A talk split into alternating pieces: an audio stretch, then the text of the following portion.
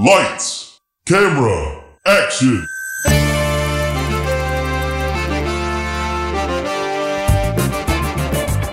Hello, Internet, and welcome to Table Reads, the podcast where we take scripts that have never been filmed and read them so that you might experience the joy of terrible writing that Hollywood has tried to deny you. Your hosts on this tour of unproduced dreck are Sean McBee and me, Trevor Thompson, who have written enough terrible nonsense together and apart that it should keep this show running forever. Good start to the show, man. Jesus, yo. Well, I, I didn't mean to spill your tea by didn't. bumping the table. You didn't. You didn't actually. Oh, okay. I was just I was I was worried that I had. Also, shut up. Welcome everybody to Table Reads. Uh, you know, a bit a bit ago, Trevor and I, well, we didn't run out of our own material. I think we just couldn't take it anymore for a while, and we needed a break. So we've been uh, reading some other people's stuff, and uh, we recently tried to read an early draft of Star Wars, and we don't know that you'll ever hear it. The only good news that came from it was the fact that we realized we're actually better writers than George Lucas. Well, I don't know that that's good news because what that Well, says to me okay, let me amend is that. that we should be billionaires. No, it doesn't, because there's no accounting for talent. But the fact of the matter is, it's that us at our worst is better than George at his worst. Yes. I think that's fair. Yes, George. George can fall further than we can. I hope he had. He he definitely rose higher than we ever have or will. Jesus. Set the set the fucking bar pretty high, didn't he? He did. So, uh, in continuing with our vein of reading early drafts of uh, fantastic movies, Actually, I'm sorry, go ahead. um, no, what were you going to say? Go ahead. I was gonna say, you know, we it, was doing it was it was trying to find some way to make the Star Wars uh, scripts and episodes interesting. That kind of leads to the way we're approaching this episode of Table Reads because I remember saying to Sean, you know, if we could maybe assign voices that we do, like of actors and stuff, to the script, and then you know have the score, the John Williams score, and there's a shit ton of Ben Burtt sound effects available on the web. We could have made it like a, a drop board, and it- we could have at least had an attempt to make it somewhat interesting. And, and then eventually Sean, in his brilliance, said, "Or fuck Star Wars altogether." And um, Let's do the same treatment with the first yeah, draft of Back to the Future by Bob Zemeckis and Bob Gale. Yes, and uh, so this is uh, this is which draft? First draft. This is the very first draft that they put out. Uh, it's dated 24 February 1981. Oh shit, girls and boys, it's time to go back. so yeah, I uh, I made us. You know, Trevor, when I was a little iffy about doing this, um, well, last night and tonight, uh, Five minutes before I pulled up. uh, you you could have said, you know, we're gonna get to listen to the Back to the Future music Yeah, because, like, now I'm like in a super good mood. it does put you in a good mood. I made us a special uh, playlist here on the iTunes by uh, of, of every possible uh, Back to the Future piece of music uh, to uh, to sit underneath us here and to keep us company. Every possible Back to the Future original movie piece of music yes, that's correct. because The first uh, movie. This is uh, a different. Tra- now, Doc Brown. You know, isn't Doc Brown in this? What's Professor Brown in Professor Brown. That's going to be uh, difficult for me. Marty? I haven't I haven't received my doctorate, Marty. Jesus Christ, Professor! You disintegrated your pet monkey. Is he a pet monkey in this? Uh, I don't know if it's this. There was there was a draft where Einstein was a monkey and his name wasn't Einstein. Oh, then it was like in the uh, in in part three where it's like, Jesus Christ, Professor, you disintegrated Copernicus. Uh, uh, it's not not a monkey, a chimpanzee, I believe. A chimpanzee. yes, a chimpanzee. A chimpanzee. I so uh, let's get started. We got the Let's- music. Yeah, we do. Uh, so for the record, you are Marty. I'll be Marty. Uh, Trevor, because now based on the based on based on the actual movie as it was released, pretty much every character interacts with Marty. So one person's going to have to be Marty and one person's going to have to be everyone else. I think. Yeah, I don't think Marty. This draft is very different from what I understand. I don't think there's any scenes without Marty in the final movie. No, there aren't. Yeah, that's crazy. It just follows Marty the whole time. yeah. You ready to tackle this fucker? As Capone would say if he had recorded it yet, Yeah. Fade in. Back to the Future, written by Robert Zemeckis and Bob Gale. First draft, 24 February 1981. Physicists propose that two alternate histories, two equally valid realities, could exist side by side. The one you know, and the one in which you don't exist. Time itself may have many potential dimensions, despite the fact that we are condemned to experience only one of them. Carl Sagan. Hey kids, what time is it? Buffalo Bob Smith, The Howdy Doody Show. Fade in. Exterior, outer space. The mothership rises above Devil's Tower and sails off into space to the strains of John Williams and not Alan Silvestri. I was just like, damn, we need that music. In a moment, we realize that we're watching the end titles of Close Encounters, and then we pull back to reveal that the image is on a TV monitor. As we continue pulling back, we discover a bank of video equipment, and Close Encounters is being pirated from a three quarter inch cassette to VHS and beta. Oh shit! This is top of the line back in 1982. Oh yeah, well you know, they they didn't have a winner in the VHS and beta wars yet. Back to the Future 2 reference, folks. Isn't it? no, that was a thing. Oh yeah, yeah. yeah. You know, I was like, thinking like about the, the, blue like the Blu-ray and HD DVD wars. I was thinking about a the laser discs in the alleyway that were discarded in, in Back to the Future 2, combined with uh, some, oh, and it's some kind of weird lawyer wars. Anyway, Interior, video. All restaurants are Taco Bell. After, after the, restaurant wars. the franchise wars. Interior, video work area, laboratory, day.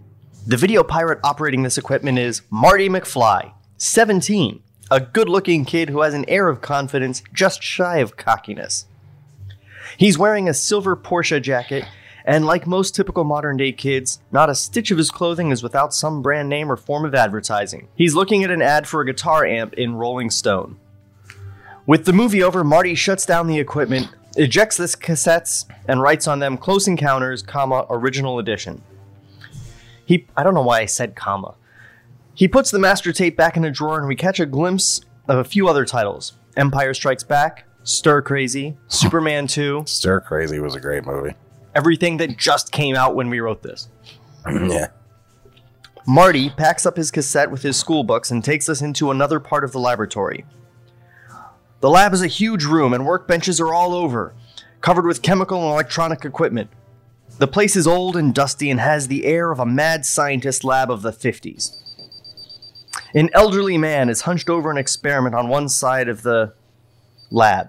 Marty calls to him, "Professor Brown, it's almost 8:30. I'm out of here." Professor Emmett Brown, late 60s, is tinkering with a device that looks like a solar cell, positioning it under a skylight to catch the sun's rays. He is eccentric, moody, but basically kindly, and very involved in his work. Marty has a closer look at what the professor is working on.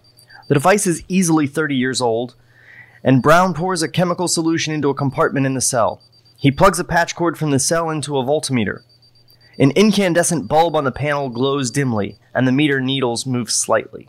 Blast it! 24 measly volts! He throws an Erlenmeyer flask across the room. It shatters against the wall. I wish I had a sound effect for that. the power of a million hydrogen bombs! He points to the sun. and we get 24 measly volts. It's not fair.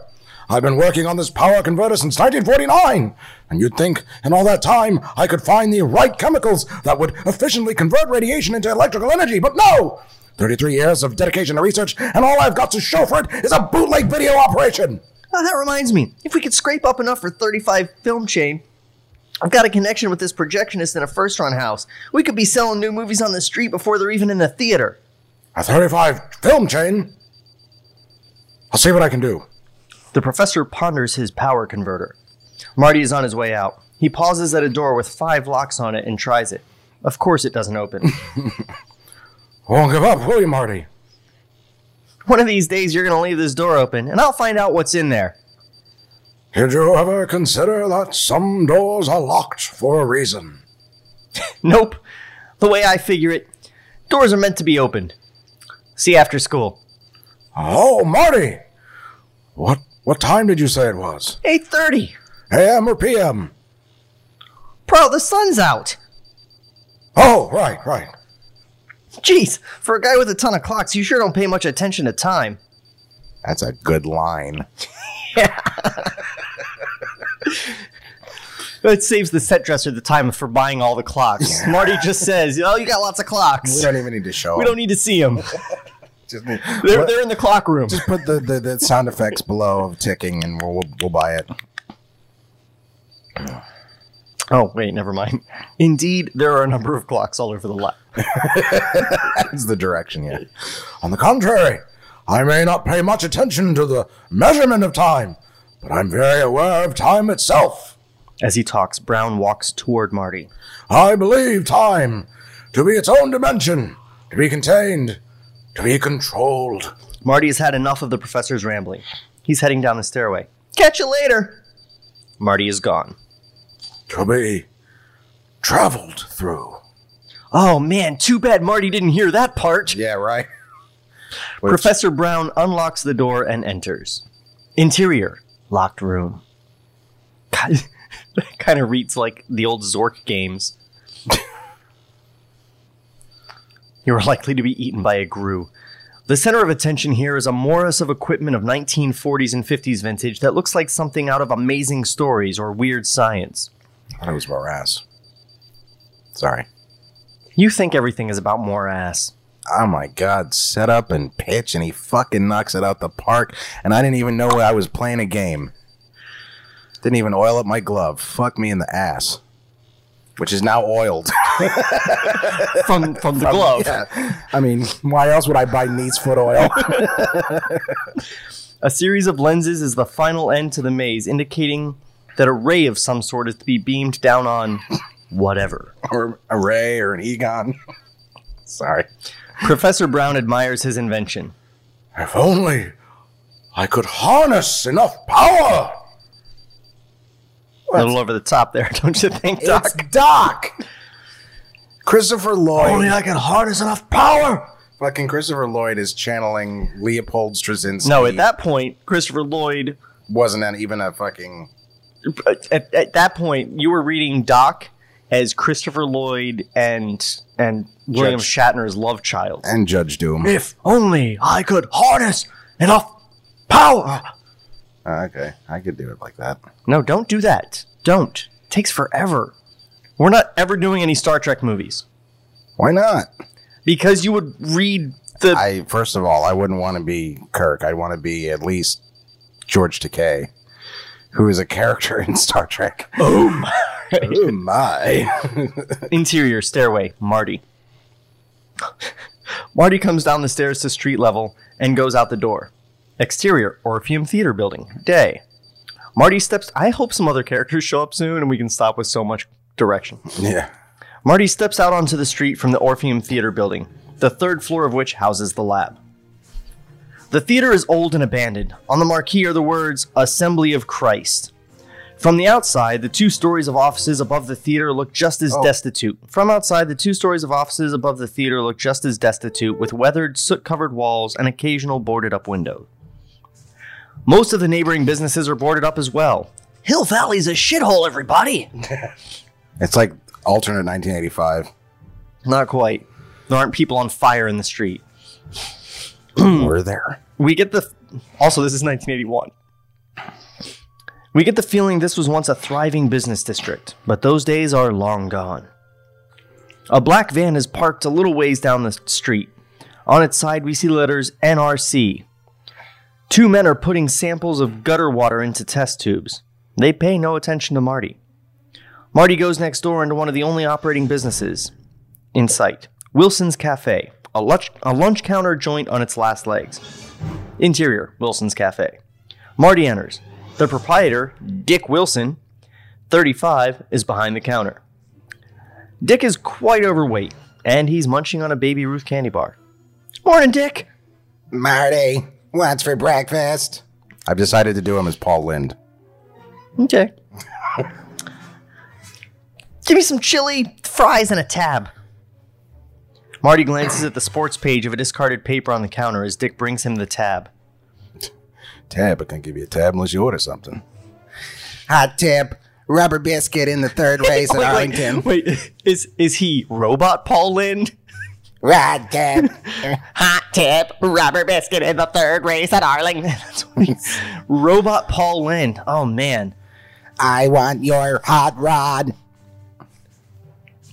Hot tip, rubber biscuit in the third race at Arlington. Hey Dick, what's with those guys out there in the gutter? Third time they've been out there this week. Marty watches them for a moment. What's NRC? I don't know. National Cash Register? Oh, this guy's a fucking smarty. Yeah, I mean, I shouldn't have done him as Paul Lynde. Paul Lynde is way funnier. Also, that was a terrible Paul Lynde. You Yeah. do a decent Paul Lynde, and you are Do I? not 'Cause I doing don't- that. I don't know that I have ever done Paul Lynde decently. I don't know. I, I feel like everyone can do Paul Lynde sometimes. Scratch your eyes out. Yeah, mine was terrible too. It's just in the air right now, a bad Paul Lynde. yeah. It's because of Cut to insert science textbook. Insert, in case uh, anyone here doesn't know, is uh, when you get a close up of one item in a scene. That's called an insert. Those are usually shot later after the actual scene. They're not asking you to actually insert a science textbook. A photograph of a mushroom cloud with the caption Last above ground atomic test, March 18th, 1952, Atkins, Nevada. A hand writes the initials MM plus SP in the cloud, draws an arrow through it like a Valentine, and then writes, How about the dance Saturday? We'll have a blast. By the way, he did go to school. Yeah, he did now. But first, he stopped by the diner and got chili for breakfast. Yeah, but then he went to school, but there was no him going to school, so this has to be played now. Do it. Bum, bum, bum, bum, bum. Interior science classroom on Marty. The hand belongs to Marty, who fakes attention to the lecture being given by Mr. Arky, a frustrated, embittered, embittered teacher of 55. There only there were only He's, three. he's frustrated and embittered. Don't read him boring. I was trying to do him as uh, what's his name? Um, Ben Stein. Yeah, don't do Ben Stein. Be like his wife. Frustrated and bittered. Let me think. It's a good voice for frustrated and bittered. Brack. No. uh, do Denis Leary. I don't think I can do Denis. A little toned down Denis Leary. Come on. All right. Um, Just think that kind of cadence. Like No Cure for Cancer era. yeah. There were only three above ground atomic tests in the United States, so the government took every opportunity to study the effects of radiation. Actual single family tract homes were furnished with refrigerators. TV, No, you oh, I skipped line. line, were constructed on that test site. Totally furnished with refrigerators, TVs, furniture, anything you could find in a typical home. Just so scientists could learn what kind of damage an atomic bomb would do to a typical town. They even put mannequins in the houses, just like an auto crash testers. Marty tears the page out of his textbook and winks at Susie Parker, Susie. Mm. Wow, that's a sexy name. the cute girl across the aisle and behind him. They exchange a smile, and Marty tosses the folded page to her. But the remains that today, But the but the fact? fact remains today. 30 years after those early nuclear tests, the threat of nuclear annihilation is as great as it ever was. Certainly, nuclear annihilation is something you all must have thought about. Any questions, comments, ideas? Anyone? No reaction at all from the class. No one has a hand up. No one seems interested. I'm talking about the complete and total destruction of the entire world. Doesn't anybody have anything to say about it? No, no one does. Arky is becoming angered and frustrated. Oh, you know what we should have done? We should have done Lewis Black. I can't really do Lewis. I'll, I'll, I'll, I'll try. No, no. How, We're already on this one. Tact. Go. how about you, Mr. Jackson? Huh? Would you like to share some of your wisdom with the class? Jackson clearly wouldn't. Now Susie writes something on Marty's note, folds it, and tosses it back. It lands on the floor near Marty, and he picks it up. Mr. Gomez, any thoughts? Miss Parker, Mr. Crump, any reaction? Marty unfolds the note. Insert the note. Next to the mushroom cloud has been written, That's sick. On the back has been written, Yes. Back to shot. Marty smiles. How about you, Mr. McFly? Marty quickly folds the note and shoves it in his pocket. Did you ever hear the? Did you even hear the question, Mr. McFly? To be fair, he didn't actually ask a question. Yeah. He just ranted about nuclear bombs and then said, Anyone have any thoughts? Marty looked up, facing the inevitable. He might as well give his honest opinion. Yeah, you want to know what I think about atomic bombs? Well, I'd kind of like to see one. Foreshadowing. Yeah. You'd like to see a nuclear holocaust, Not a holocaust. Mr. McFly. Mr. McFly here wants to nuke it all just so he can see it. You know damn well that's not what I meant. All I can say is that's one hell of an attitude, Mr. McFly. They wrote Helluvan. H E L L U V A N. Mm-hmm. All I can say is that's one hell of an attitude, Mr. McFly. Let's explode a hundred megaton geothermal nuclear device just to see it. Yeah, explode it up your ass. Unfortunately, the way things are going, you may get your wish. You may see the entire annihilation of the world. If not, you'll certainly see the destruction of all your natural our natural resources. We can certainly see the air we breathe, not to mention the pollution in our rivers and lakes. We'll see all of our oil res- reserves depleted. In fact, all of our energy sources. Yes, you people have a lot to look forward to. A lot to see. Jesus Christ, talk about being written at the height of the Cold War. Gee, yeah, right. Hey, Mr. Arky, give me a break. I'm 17 years old. I'm not responsible for all these problems. Fuck the Russians! Boy, that's what I'm saying. It's the early 80s and we're all scared. Reagan's got us. Oh, it doesn't say that. No. I went off page. You're responsible for all these problems? Mr. Arky sobers up and sighs. No, of course you're not. Not for the problems, no. But for the solutions, yes. The bell rings. There is a rush to the door. When I wake up in the morning, the alarm goes off. See you tomorrow. Exterior, high school, day. Students pour out of the school. It's a typically middle American school, brick, idyllic, flanked by oak trees. There is some graffiti and a boarded up window or two. It says right after idyllic. Mm. Students begin their after school rituals of smoking, drinking, loitering, eyeing girls or guys, as the case may be, showing off their cars. Marty is among a group of kids surreptitiously exchanging videotapes for cash. Rafe Newton approaches him. Rafe. Hey, Marty, spot me 50 till the weekend, would you? I'm down to my last 20. Can't, man. I'm saving up for that new amp. Well, when you're a big rock star, how about loaning me a grand? You got it. Checks his watch. I gotta go. Next to Marty is his friend Donaldson. Hey, man, what happened to your digital quartz? Donaldson, doesn't that sound fucking Spanish? I figure with a name like Donaldson. In the shop, so I'm sporting this antique. Check out this wind up action. Wow, they gave him an antique wristwatch. Marty shows him a gold wind up wristwatch. Marty stuffs a wad of cash in his pocket as he and Donaldson descend the steps. And then Christopher Walken comes looking for it. you got you you got I wore this Move uncomfortable on, thing move on. up my ass. Donaldson. Oh. Hey, you want to come over? and Get high? Maybe tomorrow. I gotta dupe some more tapes. Hey, that reminds me, my brother's getting. Oh, I'm, doing him as a Latino. Hey, it reminds me, whatever. My brother's getting married next week, and I'm throwing a party for him. Can you provide some entertainment? Yeah, I can run something off this afternoon. So Marty's like the local fucking tape dupe guy. Yeah, Okay, he's the, he's the uh, video pirate. okay. Interior lab on Marty, day. As we hear the sounds of heavy breathing, orgiastic panting, and other porno sound effects. Marty shakes his head at what he's seeing. We can't see it. And turns down the volume. He's, of course, copying a porno film. Yes. Marty puts a big wad of cash into a cigar bo- box on the bench, then walks over to another area of the lab. Interior lab, Professor Brown's quarters.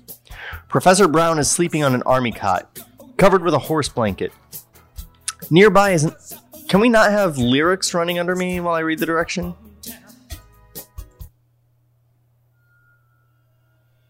Thanks. Professor's Professor Brown's sleeping is really ominous. Yeah. Uh, is sleeping on an army cot covered with a horse blanket. Nearby is an old refrigerator, a hot plate, and some clothes hanging from an exposed pipe. Marty opens the refrigerator and pulls out a bottle of Coke. He inadvertently knocks an orange out and it rolls across the floor under the cot. Foreshadowed. um, Marty stoops down to get the orange. He moves the blanket and reacts with astonishment at what he sees. A crate with purple radioactivity emblems labeled. Extreme danger, radioactive plutonium, authorized personnel only. Do not handle without radiation suit. And further down, property of San Onofre Nuclear Power Plant, San Onofre, California. The orange is resting right up against it. Marty takes a deep breath, then uses his foot to roll the orange away from the crate. He cautiously backs away. This music's pretty good for the scene, actually. I just turned started it again. He cautiously backs away from the cot and tosses the orange into a trash can. Good call. Professor Brown continues sleeping soundly. Marty twists off the coke, coke cap, takes a swig, and walks over to a cage with an organ grinder monkey in it. Wow. Hey, Shemp, how you doing? Yeah, I can't do Shemp. I can do Curly and Larry. Shemp is wearing a red coat and hat. Marty opens up the cage and lets Shemp climb on him. Oh, so it is a monkey. It's not a chimpanzee. Now Marty walks over to where the power converter is set up. Nearby is a stack of blueprints. Very old. Marty has a look. The blueprints included on top the photoelectric chemical power converter, which is the invention on the bench, the 15 tube mechanical home butler, which is a robot, the Aeromobile, a flying car. Foreshadowing. Foreshadowing to a different draft Yeah. and its sequel. Uh, and something called a Rightomatic, which resembles a pen and a wire attached suction cup, with a wire attached suction cup. Marty studies the power converter itself. The last rays of the afternoon sun shine through the skylight and fall on the photocell. A funnel is sticking out of the chemical chamber, and it becomes just too much for Marty to resist. He pours some Coca Cola in it. It interacts with some Mentos. what the fuck? Suddenly, a blinding spark crackles from the other end of the device. Marty jumps back. Professor Brown awakens with a start. He looks around, then rushes over to the power converter. What? Oh. You're fucking lying, oh, douche! Sorry, I was worried about the sound effects. What happened? Well, I'm not sure exactly. I accidentally spilled some coke in here. Just a drop. Brown hooks the voltmeter and light up. Brown hooks up the voltmeter and light bulb. Give me that. He takes the coke from Marty and pours a little into the funnel. The light bulb glows brilliantly. The voltmeter needle jumps and the equipment hums. Brown pours in more coke. The bulb glows with increasing intensity, then explodes. Wait The a minute. I got an explosion sound effect. Is it appropriate for a light bulb? Oh no. The voltmeter needle goes off the scale. The power converter vibrates and falls off the bench. The professor stares in disbelief. His hands begin to tremble. His reaction would be no different if Jesus Christ himself walked into the room. He checks the ingredients on the bottle. What's in this stuff?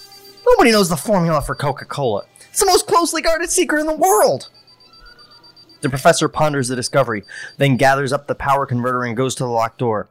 He begins unlocking it, then looks at Marty. I'll see you tomorrow. Professor Brown takes the device into the room and locks the door behind him. Interior, Marty's bedroom. Night. Marty, wearing headphones, is playing his electric guitar along with a record with along with a record on his stereo. His bedroom walls have posters of rock stars. A second I'm getting there. Hold on. the wrong rock sound, man. You need some Huey Lewis. No. I need Marty. Pinheads. I need Marty jamming on his fucking guitar. That's what I need.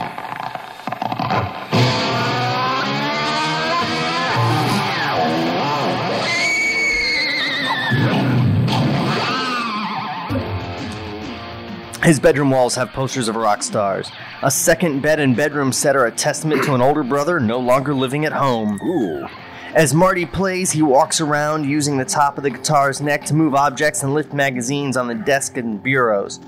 He's looking for something. He moves a Rolling Stone. Under are some tools. He moves an issue of heavy metal and the Lampoon. Under it, some homework.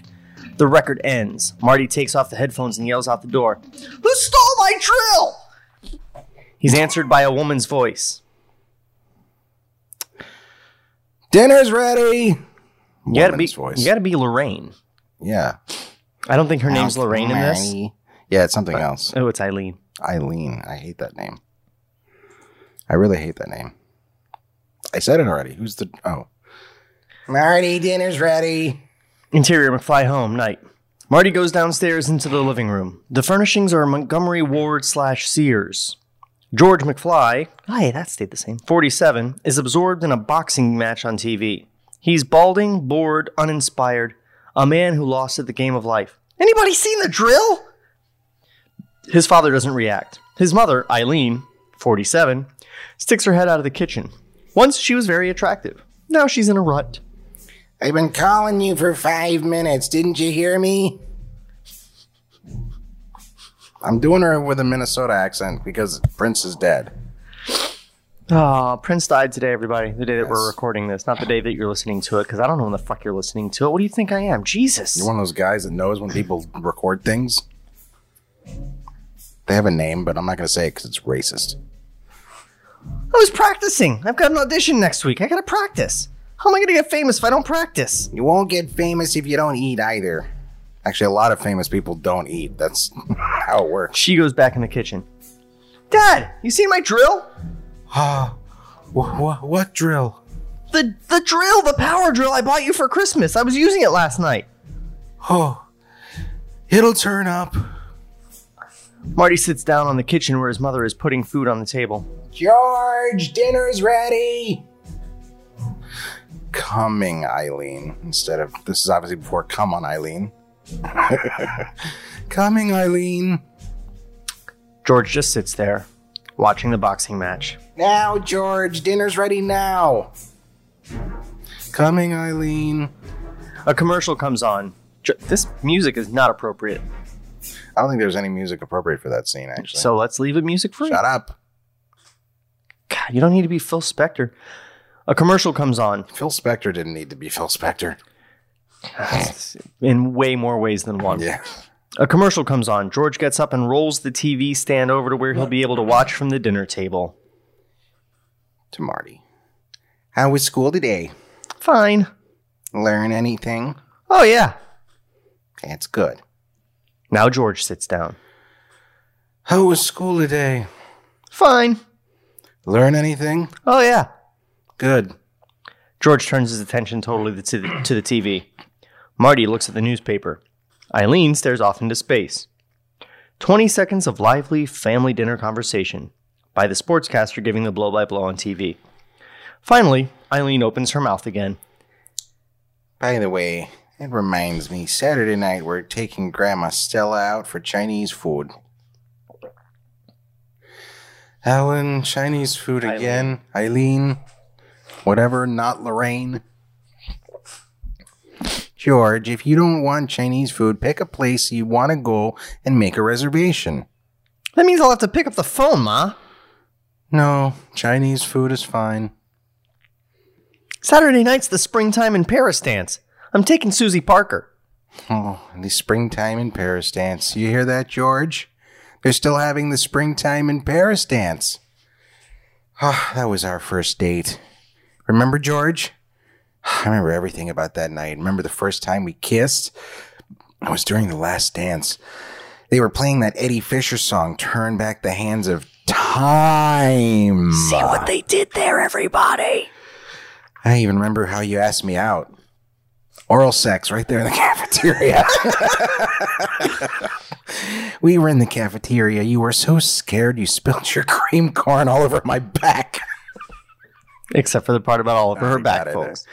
But it George just spilled your cream corn. George just stares at the TV, oblivious to his wife. And I probably won't be here when you get wake up Saturday, Sunday morning. Susie and I are going to go down to the lake and watch the sunrise. The sunrise. What for? To see it. George doesn't get it. He turns his attention back to the TV. You mean you're gonna stay up all night? Oh, yeah! All night long. Mom, how else are we going to see the sunrise? You fucking wake up early. Yeah, right.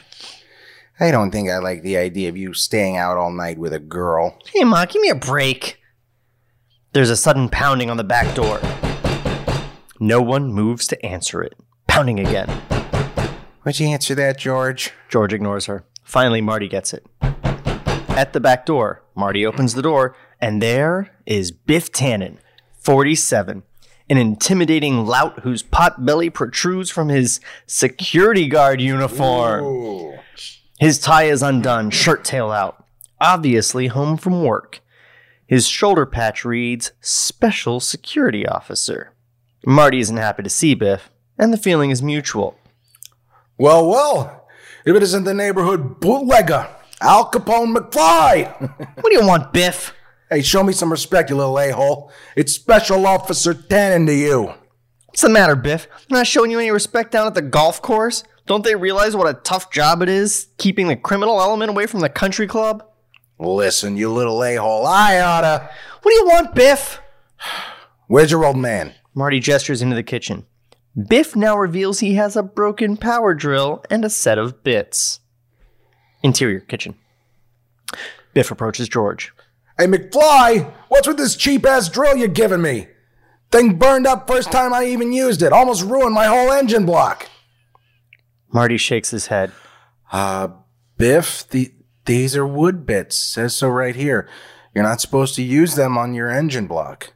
Look, McFly, I know a lot about tools. This is a cheap ass drill. You're just lucky I didn't ruin my engine block. Next time you buy tools, let me know. I'll help you pick out some good ones. Gives George the drill. Oh, and uh, one more thing. My kid's selling Girl Scout cookies. I told Biff you. has a kid! Yeah, and you know what's also fucked up? This was actually shot. That line only it wasn't Biff, it was the fucking neighbor. The neighbor came over like right after Biff left. And they actually shot it. It's in the deleted scenes. The fucking guy comes over and it's just to show how much of a fucking you know, it, To be fair, Biff always had a kid. did he really? Well, how else do you think? Who do you think Oh, Griff. Griff's, Yeah, Griff's yeah, Griff. grandparent is? Or Griff's parent? Because Griff they- isn't his son. Griff's his grandson. But they wanted uh, they wanted to show that not just Biff could treat George like shit. Like so even the neighbors like, yeah, by the way, I knew a fucking eight Oh, I gotcha. Yeah, but here Biff still does it. Uh, oh, one more thing. My kid's selling Girl Scout cookies. I told her you were good for four boxes. Don't make me a liar.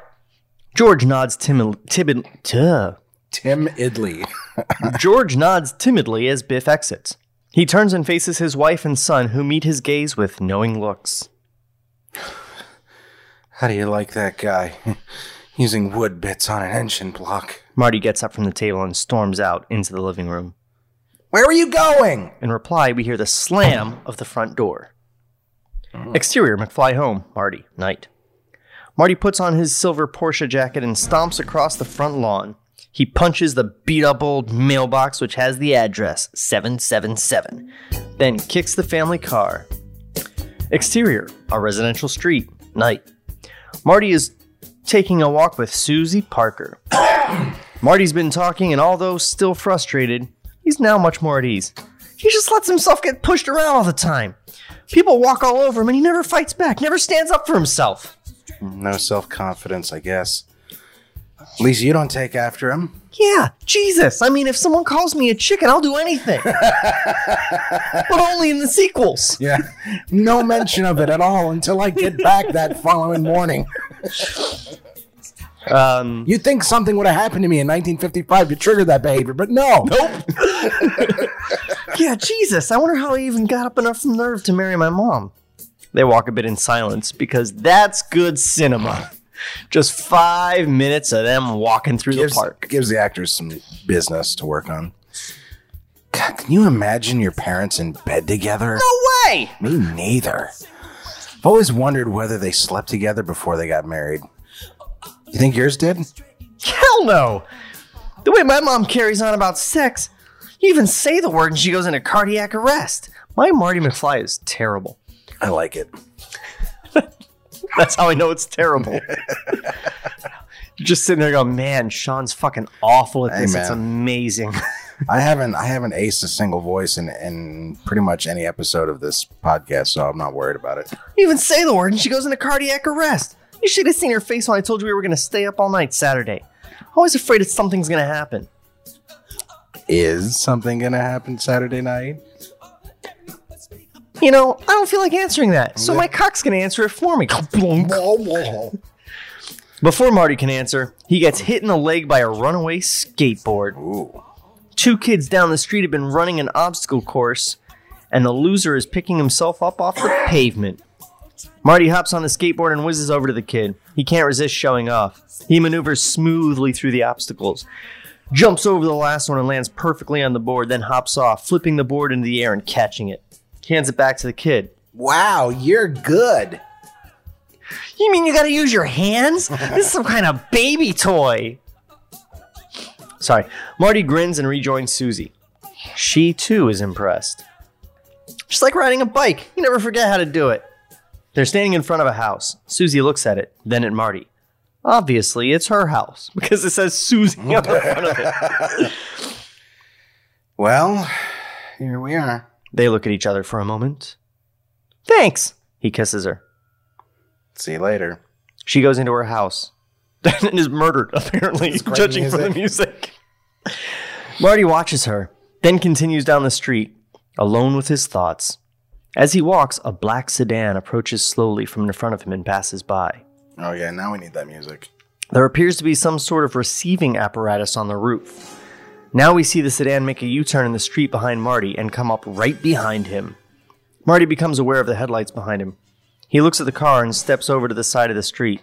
The car pulls up alongside of him, and two government types get out. There are NRC markings on the car. Good evening, Agents Reese and Foley from the Nuclear Regulatory Commission. Reese displays his ID. Mind stepping over here? Marty cautiously steps over. What's this all about? Routine radiation check. Foley takes a Geiger counter and checks Marty. Nothing unusual happens until Foley checks Marty's feet. Then there is some noticeable clicking, especially on the foot that went nearest the plutonium. Ah. Reese and Foley exchange a look. Have you got any identification, son? He doesn't say son. Don't say son. don't ad lib. I didn't see. I, I saw the word son there. Fucking M- M- MIBs have me. Do it again. We got any identification? Marty hesitantly hands Reese his wallet. What am I radioactive or something? No, no, not beyond any acceptable level. Oh, have you been X-rayed recently, Martin? Perhaps been in contact with some luminous paint? No. Been any place unusual in the last 12 hours? Home? School? Here. Been in the vicinity of 2980 Monroe Avenue today? Where? Over by the old Orpheum Theater. Marty hesitates a moment. No. Reese hands Marty back his wallet. Okay, Martin, you have a good evening now. Yeah, right. Reese and Foley get back in their car and drive off. Marty thinks a moment, then runs like hell the other way down the street. Exterior, Orpheum Theater, night. Marty runs through the street to the Orpheum Theater. The only thing on the street besides him is the is newspaper blowing along the gutters. Oh my. Marty tries the door to the upstairs. It's locked. Marty steps back and looks at the upper floor. Suddenly, three upper floor windows are blown out by a tremendous gust of air. I thought I was going to say explosion. Just air. A tremendous gust of air. Jesus! He tries the door again. Marty has no other choice. He breaks the glass in the door and lets himself in. Mar- Marty races up the stairs to the laboratory. The door with the locks on it is unlocked, and light can be seen coming from the crack under the door. Marty rushes through the door into interior, the locked room. The locked room. Professor Brown is standing next to a homemade nuclear reactor made from an unlicensed nuclear reactor, I would guess. Yes. Can I um, ask you for a personal favor? What? From now on, we all know it's Professor. Can you just say Doc? Nope. You know it's Doc. I, You're feeling Doc. I know the script says professor. If you want to be like that. Sometimes he shortens it to prof. Yeah, I can't wait for that. He already did it once. Um, Professor Brown is standing next to a homemade nuclear reactor made from an old furnace, a hot water heater, and a boiler and boiler room parts. He has one hand on a rope and is adjusting some dials and gauges. Shemp is sitting. The monkey, not the stooge, is sitting quietly on a stool directly under the focusing lens of the professor's invention. He's wearing his organ grinder clothes with a digital watch around his neck. Which is a pretty neat idea. So just picture Marcel. Yeah. Professor! The professor, although surprised to see Marty, is in command of the situation. Get behind that shield! what? Get behind that lead shield. Oh. Get behind that lead shield! He points to the shield at one side of the room. But Professor! Get behind the shield! I'm about to release radiation! Marty hurries behind the shield. As you do. Yeah. Professor Brown pulls the rope ever so slightly. The power converter is activated. The low frequency hum of vacuum tubes becomes more intense. The frequency begins to rise, accompanied by the crackle of static electricity. Shemp looks around, curious about all the sounds. The sounds grow in intensity, tension builds, and at exactly 9 o'clock, Professor Brown releases. A little too loud, dude.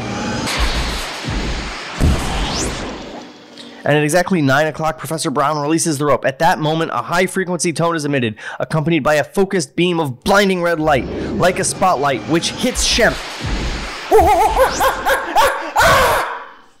Shemp disappears, and the top half of the stool disappears with him, leaving the lower halves of the legs, which were not hit by the beam, to topple to the floor. Air rushes through the lab to fill the vacuum that was created by Shemp's disappearance. Actually, it would be a clap. The sound of the equipment dies down, and a stunned Marty McFly steps out from behind the shield. Jesus! Professor, you just disintegrated Shemp! Professor Brown shook his head, a smile playing around his lips. No, Marty, Shemp's molecular structure is completely intact. Then where is he? The appropriate question is when is he? You see, Shemp has just become the world's first time traveler. I've sent Shemp into the future. Two minutes into the future, to be exact. The future? What are you talking about? Where's Shemp? Shemp is right here in this room. Two minutes from now, and at exactly 9.02, we will catch up with him. Now hold on a minute, Professor. Hold the phone. Are you trying to tell me that, that this, uh, all of this here, that this is a, a, a, Time machine, yes. you mean to tell me you built a time machine out of a radiator and some boiler room parts? and all that shit that was in the direction. Marty has to sit down to take this one in. I always knew it would work. I, I knew it would work when I built it 33 years ago. But I was never able to harness enough power to test it. Power is the key. Massive amounts of energy to accelerate matter to the speed of light while creating an intense gravitational field. But generating that kind of energy has never been possible. Until this afternoon. Because of that Coke. Precisely! Coke, Coke creates energy. It's the 80s after all. By the way, I think we uh, can see what the product placement was going to be then. He asked for a tab earlier. Yeah, before and then before it became uh, uh, Pepsi. But Well- get, but the the tab is the setup for the joke that we now know in the fifties. Let me get a tab. Tab. I can't give you a tab unless you order something. Pepsi free, Yes. Well, Marty likes tab, and Coke understandably. and and Coke uh, has something in it that will uh, rival plutonium. Bad messaging yeah, that's the point. very good. I like that you made a Coke noise unintentionally just right after that. Brown takes on the characteristics of a tour guide as he explains the machine. I just immediately pictured the fucking the animation the animated character from Jurassic Park, Dino DNA. the power converter now operating at peak efficiency. oh, you know what we should have thought of what? was when you're standing in line for Back to the Future Yeah. the ride. Yeah, the uh, the Institute of Future Technology. Yeah. The power converter now operating at peak efficiency, thanks to the chemical makeup of Coca-Cola, channels em- oh, channels energy into the flux capacitor, which releases several gigawatts in a fraction of a millisecond. Electron acceleration takes place here, and, and the result is the temporal displacement beam you saw a few moments ago. The entire process is triggered when I release the rope. I thought that power converter thing operated on solar energy. There's no sun. We destroyed it last week. Solar energy would have worked just fine if I could have placed the converter about a mile from the surface of the sun. No, instead, I've created similar conditions in this reactor here. Indicating the rope. The higher I raise the cadmium rods, the more energy I release from the plutonium core, and the further through the ti- through time I can send an object. It's a really complicated time machine. Even more complicated than Yeah. yeah, the the one they went with. So, how do you how do you decide like whether someone goes forward or backwards? It's just like exposing more plutonium can send you further, but how did he send Oh, Shemp dear. into the future? Oh no, I've Marty gone into the past? cross-eyed. uh, where were we? The plutonium. Um, That's your line. the plutonium. That's what I came over here for, Professor. Where did you get that stuff? Why? Because it's fucking plutonium. That's why. You shouldn't have it. You're a guy I know. This is a terror. You live in a movie theater. yeah. Ah. I just got stopped in the street by federal agents checking me for radiation. I figure they're after your plutonium. Ah, complete coincidence. Professor Brown glances at a digital clock in the lab. It's 9:01:50. Ten seconds. He rushes toward the stop toward the spot where Shemp vanished. Marty follows. Brace yourself for a sudden displacement of air. He's gonna fart. It's 901:55, 56, 57, 58, 59. There is a sudden displacement of air, and Shemp reappears. The legless stool reappears as well and topples over. The startled monkey jumps into a nearby bank of equipment. Shemp! I really wish I'd, I'd I'd read ahead and knew that there was a monkey in here. There, like I could have at least three monkey sounds right now. Just to, Everybody knows that Einstein used to be a monkey. I didn't. And you know what's fucked up? I always read those fucking 10 things you probably didn't know about Back to the Future, and every one of them, I laugh. You read those videos? I read them. I read the, those articles, those little point by point articles, and I watch the videos. And the point is, I watch all of them, and never am I ever surprised with anything. Yeah. You, yeah, that's the thing. It's I've like never heard the, the 10 things you never you probably never knew about blah blah blah. And I'm like, fucking Did try. you know Eric Stoltz was what? Yes. Professor Brown picks up Shemp, looks him over, and examines the watch around his neck. 90010. The lab clock says 90210. Exactly two minutes of difference. Or sorry, exactly two minutes difference, and still ticking. Wow, wow, wow, Doc, you know, you know, you think that would have worked a lot better if you'd shown us them being in sync beforehand. Yeah. Is Shemp all right? Of course. Shemp is completely unaware that anything even happened, other than his stool suddenly falling over. We had to wait two minutes to catch up to him, but for Shemp, the trip was instantaneous. Marty has a look on his face. The look of an idea. Professor, can this thing send Shemp back in time? Theoretically, yes, if I were to reverse the polarity. Professor Brown indicates the polarity switch on the time machine. There we go. Yeah, right. Which is in the plus position. Of course. Jesus, Professor! You got a gold mine here! A gold mine? Sure, listen. We can take the racing results from today's paper. Marty rips through a discarded newspaper and finds them. Here they are. We send him with Shemp back to yesterday. We get the information, put our money on the winning horses, and become billionaires. And thus the plot for Back to the Future too. yes. Marty, that would alter history. So what? Don't you understand? The mere act of sending matter back in time would change the course of events, and changing history is a responsibility that I do not wish to bear. All I know is that you're throwing away an awful lot of money. The future, Marty. The future is everything. I built this machine to see the future. So I'm going to send Shemp 24 hours into the future. You can assist me if you like. Sure. The professor exits the time machine room in his. Oh, it's not the locked room. Now it's the time machine room. Into his main laboratory. Marty sees that he's gone, So he tears the racing results from the sports page, circles the date, and sticks the clipping into Shemp's pocket. Again, making sure that the professor isn't watching, Marty flips the polarity switch to minus. And we'll leave off there. Now, I want to I want to cover something right away. Marty's grand plan is to send these racing results back in time to himself to a time before he knew there was a time machine or had come up with this plan. Wait, what? Okay, you've just found out that there's a time machine, right? Right. Just now. So you from yesterday has no idea. So imagine you from yesterday suddenly show like or you from yesterday, um, a monkey suddenly shows up.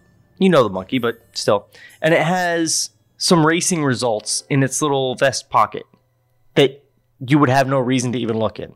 But say the monkey finds it in there and hands it to you even if it has tomorrow's date on it. Are you going to think anything of that? Are you going to go like, "Oh shit, look, tomorrow's date on this newspaper. You know what I'll do? I will go back I will go and place some bets on this because I am sure that I will make money this way." Mm, yeah. That makes no sense. Marty is dumb. Marty could say, "You know, in a week, how about in a week I go back in time to now?" Back in time. or in a week I'll I'll send this back. So if I look in the monkey's pocket now, I'll have results for next week's sports things and I can go place money on it then. And how are you going to be a billionaire? How much money do you have in your pocket? Because that's what you can go Yeah, you can as go a to. bet. Yeah, he thinks you can go. Do you? I mean, The, the the racetracks just have billionaire Well- billions of money. well, you know, he, he just goes down there with the thirty-five bucks in his pocket. Oh no, he does have a lot of money, but you know, let's let's call that four hundred dollars, right? So he goes down to the racetrack with four hundred dollars. He's like, "What race do you? Look, what, what are the uh, the odds on on this race here? You know, because he has to pick that one. So what what are the odds on Sparkly Biscuit to win? Sparkly biscuit. So unless they say twenty-seven million to one, he's not going to be a billionaire. Well, not with one trip, certainly. No. No, one pellet, one trip. I must be out of my mind. All right. He could just send himself back in time and place the bet. Stay away from his other self. All he has to do is wait 24 hours. This whole monkey idea is just stupid. Marty's stupid. Well, that's why they got rid of the monkey and got a dog. That's why they got Einstein. No, I mean, just Marty's whole idea of sending the monkey back with the results to a time before he knew there was a time Oh, machine. yeah, that's right. That's right. We, I, it's, it's been lost on me up until now, really, that they don't know that people can go back in time. They only know that the, the monkey can go back, right? Like objects. No, I'm sure they know that people also can go back. A monkey's not an object, Trevor. Yeah, It's still a living thing. It's a human being. It's very close to a human being, genetically speaking. Yes. All right, folks. Well, uh, this was uh, Table Reads. It's uh, a wonderful podcast that Sean makes and I help out with. Now we we make it. You actually do more to make it than I do. I just read shit with you. That's But true. I, I it was my idea. Yes, you are. Well, I consider you the host, and I consider the, to be the co-host. Um, if anything, I mean. All right, folks. That's it for us. We'll uh, we'll see you on the next Table Reads.